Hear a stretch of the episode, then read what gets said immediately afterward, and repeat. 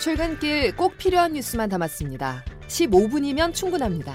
씨비에스 김덕기의 아침 뉴스가 전해드리는 뉴스 속속.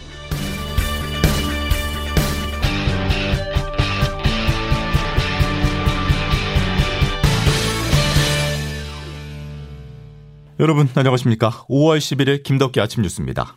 윤석열 대통령이 오 년 임기에 제이십 대 대통령에 공식 취임했습니다. 공정과 상식이라는 시대정신을 내세웠던 윤석열 대통령이 취임 일성으로 자유를 강조하면서 국민이 진정한 주인인 나라로 재건하겠다고 다짐했는데요.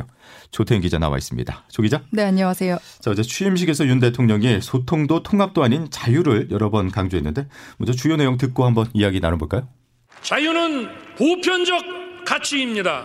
우리 사회 모든 구성원이 자유 시민이 되어야 하는 것입니다. 자유는 결코 승자 독식이 아닙니다. 빠른 성장 과정에서 많은 국민들이 새로운 기회를 찾을 수 있고. 조 기자, 어떻게 들으셨습니까? 저희 기자들이 이런 취임사를 분석할 때 가장 먼저 하는 게 가장 많이 나온 단어를 찾는 건데요. 예, 예. 핵심 키워드가 이제 곧 국정 운영 방향이나 이제 그 사람의 철학을 대면하기 때문이죠.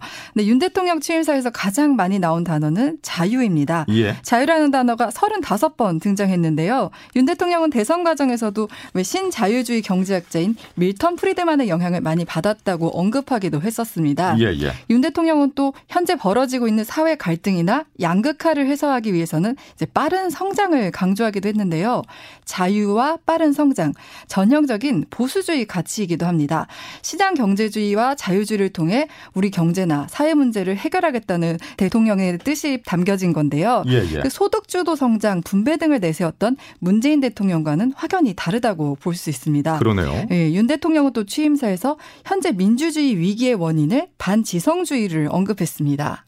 다수의 힘으로 상대의 의견을 억압하는 반지성주의가 민주주의를 위기에 빠뜨리고 민주주의에 대한 믿음을 해치고 있습니다. 네, 거대 여당이었던 더불어민주당을 겨냥하지 않았나 이렇게 보고 있습니다.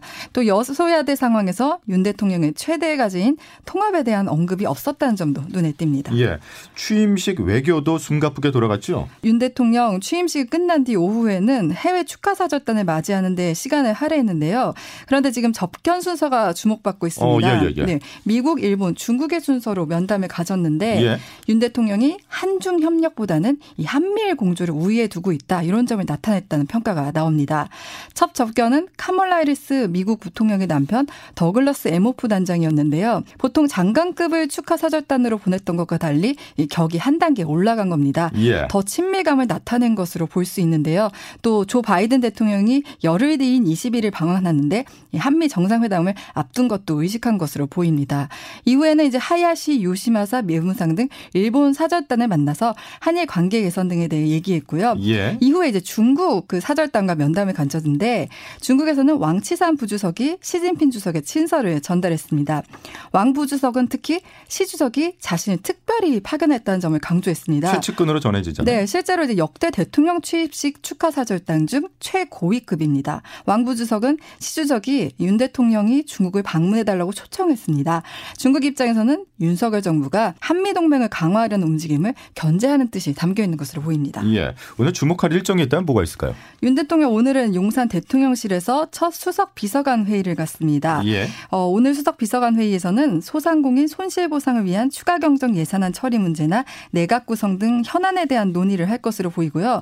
국회에서는 오늘 윤석열 정부 첫 당정회의가 열립니다. 예. 이제 여당이 된 국민의힘과 정부 가 정책 협의를 위해 회의를 갖는 건데 오늘 당장 회의에서는 추경 규모와 재원 조달 방식 등에 대해 구체적인 논의를 할 것으로 보입니다. 예, 여기까지 조태인 기자였습니다. 자, 용산시대가 막을 올리면서 지난 칠십여 년간 철저히 권력자의 공간이었던 청와대가 시민 품으로 돌아갔습니다. 천구백사십팔 년 정부가 수립되면서 이승만 전 대통령이 경무대라는 이름을 짓고요. 관저와 대통령 집무실로 이 건물을 사용하게 된 것이 지금 청와대의 시작이라고 할 수 있는데요. 개방 첫날부터 구름 인파가 몰려들었습니다. 허지원 기자가 취재했습니다. 윤석열 대통령 취임과 함께 문화재청은 청와대 개방 기념 행사를 열고 사전 신청한 일반 관람객들을 받았습니다. 오전 열한 시부터 시작된 행사를 지켜보던 시민들은 마침내 청와대 정문이 열리자 들뜬 표정으로 경내로 들어섰습니다.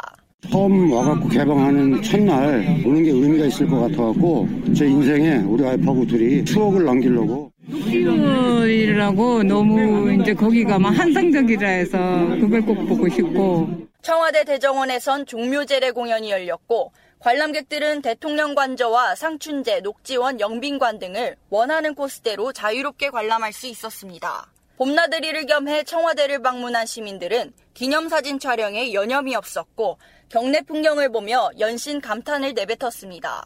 청와대 입구 쪽에 좀 되게 크고 멋졌던 것 같아요. 청와대가 놀랬던 점이 이게 어느 각도에서 보든 다 아름다운 것 같아서 너무 신기해요. 다만 건물 내부는 보수공사 등으로 들어갈 수 없어 아쉬운 표정을 짓는 관람객들도 있었습니다. 씨비에스 뉴스 허지원입니다.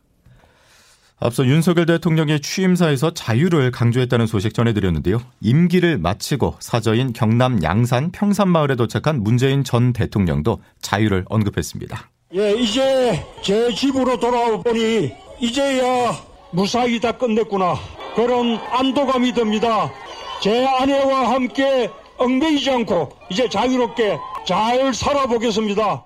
제이의 삶을 자유롭게 살겠다는 문 전 대통령은 당분간 특별한 일정 없이 지낼 계획으로 전해졌지만 이달 이십일일에 방한하는 조 바이든 미국 대통령과 회동을 갖고 그 다음 날 노무현 전 대통령 서거 십삼 주기 추도식에 참석할 예정입니다. 자, 이제 금융시장으로 눈을 돌려보겠습니다. 요즘 국내 투자를 하든 해외 투자하든 주식하는 분들에게는 우울한 나날의 연속입니다. 어디 하나 대피할 곳 없이 폭락이 이어지고 있는데요. 어제 코스피 지수는 이천육백 선이 붕괴되면서 십칠 개월 만에 최저치를 찍었고요. 환율은 급등했습니다. 해외 금융시장도 상황이 좋지 않긴 마찬가지입니다. 장규석 기자와 현재 상황 점검해 보겠습니다. 자, 장 기자. 네. 일단 글로벌 금융시장의 요동치는 이유부터 짚어보죠. 네. 바로 강달러가 전망되기 때문입니다. 예. 미국 중앙은행이 그 코로나 사태로 금리를 제로금리로 인하했고 채권 매입으로 이 년 가까이 달러를 그야말로 시장에 쏟아부었습니다. 돈을 너무 많이 풀어놓으니까 돈 가치는 떨어지는 대신에 자산이나 물건 가치가 올랐고요. 지난해 말부터는 물가가 그야말로 치솟기 시작했습니다. 지난달에는 물가 상승률이 팔 퍼센트를 넘겨서 사십 년 만에 최고치를 기록했습니다. 미국 얘기고요. 그러자 미국 연방준비제도가 다시 돈줄을 쪼이기 시작했습니다. 그것도 매우 급격히 하고 있죠. 지난 오 일에는 금리를 영 점 오 퍼센트포인트 한꺼번에 두 계단을 인상하는 이른바 빅스텝 을 시행했습니다. 예. 그러면서 두어 달 뒤에 한 번 더 빅스텝 나올 거다 이렇게 직접 예고도 했습니다. 그러자 시장은 아 중앙은행이 달러를 빠르게 걷어들이고 있구나. 달러 가치가 오르겠구나. 이렇게 해서 일단 달러를 보유하는 쪽으로 움직이고 있습니다. 예. 예, 달러를 보유하려면 갖고 있던 자산을 팔아야겠죠. 특히 그 미래 성장 가능성을 보고 투자한 종목들은 지금 실적 기반이 미약하기 때문에 집중 매도 대상이 됩니다. 미국 증시에서 특히나 이 기술주 중심의 나스닥이 크게 떨어지는 이유고요. 예. 어, 우리나라도 그 외국인 투자자 시각으로 보면 신흥시장으로 나스닥하고 비슷한 위치입니다. 그래서 실제로 외국인들이 삼 거래일 연속 한국 주식들을 팔고 있고 지금 이천육백 선이 무너진 상황입니다. 그럼 앞으로 어떻게 된다는 겁니까? 네, 무엇보다 우리 시간으로 오늘 밤에 발표되는 그 미국 소비자 물가 지수를 한번 봐야 될 것 같습니다. 예, 예. 그 미 연준은 두 가지 의무가 있는데요. 하나는 실업률을 최대한 낮추는 거고 두 번째는 물가 상승률 이 퍼센트 수준으로 유지하는 겁니다. 예. 일단 미국 실업률은 거의 완전 고용에 가까워진 상태고 첫 번째 토끼를 잡았기 때문에 두 번째 토끼 물가 잡기에 나서고 있습니다. 어. 따라서 오늘 나오는 물가 상승률이 지난달보다 팔 퍼센트보다 더 높아진다. 그러면 미 연준은 다시 한번 금리를 크게 올리겠구나 이렇게 예상할 수 있겠고요. 예. 그러면 주가는 떨어지겠죠. 반대로 물가 상승률 비슷하거나 좀 떨어진다 이러면 연준도 속도 조절을 할 거고 이렇게 되면 주가는 반등 기회가 생길 수 있습니다. 그런데 오늘 전해진 소식을 보면은 미국 휘발유 가격이 역대 네. 최고치까지 치솟았는데 네. 그럼 이 물가 상승이 앞으로 더 커진다는 거잖아요. 그럴 수 있습니다. 그 미국 휘발유 평균 가격이 갤런당 사 점 삼칠사 달러로 일 년 전보다 사십칠 점 사 퍼센트나 올랐습니다. 어. 바이든 미국 대통령은 오늘 새벽 대국민 담화까지 발표했고요. 물가 잡기 나서겠다 이런 의지를 밝혔습니다. 이렇게 그 물가 상승 압력이 매우 큰 상황이라서 금리 인상에 제동이 걸리고 주가가 반등하고 이런 분위기 예상하기는 좀 어려울 것 같습니다. 더구나 우리나라는 더 어렵습니다. 그 미국은 그래도 실업률이 역대 최저 수준이고요. 어, 경기가 어느 정도 받쳐주고 있어서 금리 인상을 버틸 체력이 있습니다. 하지만 우리나라는 지금 고, 고물가에다가 금리 인상이 겹치면 그러니까요. 대출이자 부담 때문에 소비나 투자가 얼어붙을 가능성이 큰 상황입니다. 예. 어느 때보다 경제정책 매우 세밀하게 운영해야 되고요. 그래서 새로 출범한 윤석열 정부 경제팀의 앞에 대응이 주목됩니다. 예, 알겠습니다. 장규섭 기자였습니다. 천삼백 원 선이 위협받고 있습니다. 어제 원달러 환율이 장중한때 천이백팔십 원을 넘어서기도 했는데요. 전통적으로 환율 천삼백 원은 금융위기나 경제위기 등 위기의 한복판을 의미하는 경우가 많았기 때문에 외환시장을 진정시킬 필요가 있습니다. 정부는 그 방안 중에 하나로 한미 통화수화풀을 생각하고 있는데요. 하지만 전문가들은 회의적인 시각도 있습니다. 어떤 이유 때문인지 양승진 기자가 보도합니다. 어제 외환시장에서 원달러 환율이 천이백칠십육 점 사오 원으로 마감했습니다. 장중에는 천이백팔십 원을 넘어서며 삼 거래일 연속 연고점을 기록했습니다. 고환율로 원화값이 추락할 경우 가뜩이나 심각한 물가 상승을 부추기는 등 우리 경제에 악영향을 미칠 수 있습니다. 이런 상황 속에서 한미 통화 수화풀을 체결해야 한다는 목소리가 나옵니다. 국민의힘 성일종 정책위 의장은 오는 이십일 일 열리는 한미 정상회담에서 한미 통화 스와프 의제가 긍정적으로 논의되길 희망한다고 말했습니다. 통화 스와프를 맺으면 달러를 안정적으로 공급받을 수 있어서 환율을 낮추는 효과가 있습니다. 다만 실현 가능성이 있을지 미지수입니다. 우리 원화의 유상이 미국이 상시 통화 스와프를 맺을 정도는 아니란 겁니다. 당장 단기적인 불안정성이 해소되는 것도 아니라며 경계하는 목소리도 있습니다. 장기적인 안정성 확보에는 도움이 되겠지만 통화 스와프가 물가 상승 등 직면한 문제들을 다 해소할 수는 없다는 게 전문가들의 지적입니다. 씨비에스 뉴스 양승길입니다. e스포츠의 월드컵이라 불리는 이천이십이 리그 오브 레전드 미드 시즌 인비테이셔널이 부산에서 개막했습니다. 게임을 즐기는 청소년들에게 우상과도 같은 페이커 이상혁 선수는 출전은 물론이고 세계에서 롤을 가장 잘하는 선수들이 한자리에 모입니다. 씨비에스 부산방송 송호재 기자입니다. 우리나라를 대표하는 리그 오브 레전드 프로게이머들이 등장하자 관중석에서는 박수가 쏟아집니다. 특히 세계 최고의 게이머로 꼽히는 페이커 이상혁 선수가 모습을 드러내자 환호성과 응원이 터져나옵니다. 바로 가겠습니다. 자, 티원과 사이공 버팔로스의 첫 번째 경기 개막전. 한 수 위로 평가받던 우리나라 대표팀 티원은 베트남 대표팀 사이공 버팔로와 공방 끝에 개막전 첫 승을 거뒀습니다. 온라인 게임 리그 오브 레전드의 최강자를 가리는 세계 최대 규모의 e스포츠 대회 이천이십이 미드시즌 인비테이셔널이 어제 부산에서 막을 올렸습니다. 이천십오 년 처음 시작한 이후 우리나라에서 대회가 열리는 것은 올해가 처음입니다. 부산 강서구에 사는 스물다섯 살 황성민 씨입니다. 직관은 처음 오는 거고요. 아무래도 e스포츠를 사랑하시는 분들이 많다 보니까 많은 사람들이 이런 문화를 즐길 수 있는 계기가 좀 더 많이 생겼으면 좋겠습니다. 미드시즌 인비테이셔널은 코로나십구 여파로 이천이십 년 대회를 취소하는 등 어려움을 겪었지만 올해는 이 년 만에 처음으로 관중이 입장한 가운데 정상적으로 개최됩니다. 씨비에스 뉴스 송호재입니다.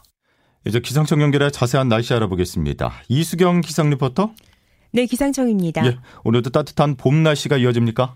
네, 오늘 일교차가 커지면서 낮 동안에는 초여름 날씨를 보이는 곳이 많겠습니다. 먼저 아침 기온은 어제보다 이, 삼 도 이상 높게 시작하고 있는데요. 서울은 십칠 도 안팎입니다. 오늘 한낮 기온 어제와 비슷하겠고 예년 이맘때보다 높은 기온이 이어지면서 다소 덥게 느껴지겠습니다. 오늘 부산의 낮 기온이 이십이 도, 서울과 파주, 천안은 이십사 도, 대전 이십육 도, 광주와 대구는 이십칠 도까지 오르겠는데요. 내일은 오늘 보다 날씨가 조금 더 더울 것으로 예상됩니다. 오늘 구름이 많거나 흐린 날씨가 이어지겠는데요. 오후까지 제주도 지역은 오에서 십 밀리미터 정도의 비가 내리는 곳이 있겠습니다. 한편 이 모레는 제주도를 중심으로 가끔씩 비가 내리겠지만 내륙을 중심으로는 당분간 비 소식이 없는 가운데 낮과 밤의 기온차 큰 날씨가 이어지겠습니다. 지금 서울 기온은 이, 아, 지금 서울 기온은 십칠 도입니다. 날씨였습니다. 요즘 하늘도 파랗고 공기도 좋죠. 오늘도 미세먼지 없이 공기가 깨끗하다는 거 말씀드리겠습니다. 자, 수요일 김덕기 아침 뉴스는 여기까지입니다. 내일 다시 뵙죠. 고맙습니다.